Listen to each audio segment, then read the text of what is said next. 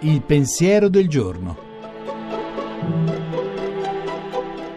In studio Gianni Gennari, teologo e giornalista.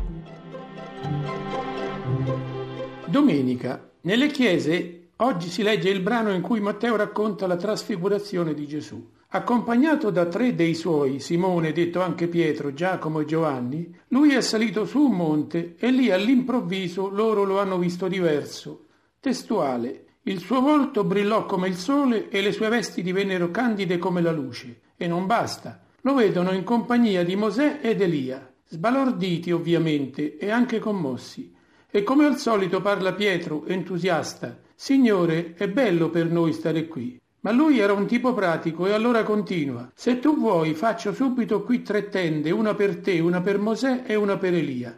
Non pensava a loro tre lì davanti, gli bastava quell'evento sfolgorante di luce e di felicità improvvisa. Che diciamo? Nella vita ci sono anche momenti in cui tutto pare bello, tutto gira nel suo verso giusto, e allora l'entusiasmo ci dice che vogliamo che duri sempre, vorremmo fermare il tempo, un amore vero corrisposto del tutto, un dono pieno di sé, un bimbo che per la prima volta ti sorride o ti chiama mamma o papà, un lavoro degno finalmente conquistato. La tentazione è quella di fermare il tempo. L'hanno avuta anche i tre ma il tempo corre lo stesso e magari arriva il rovescio. Anche allora è andata così.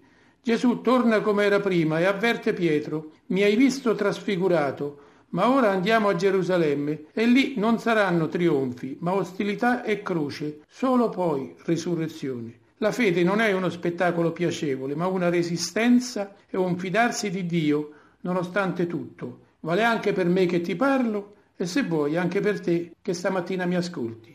Buona domenica. La trasmissione si può riascoltare e scaricare in podcast dal sito pensierodelgiorno.rai.it.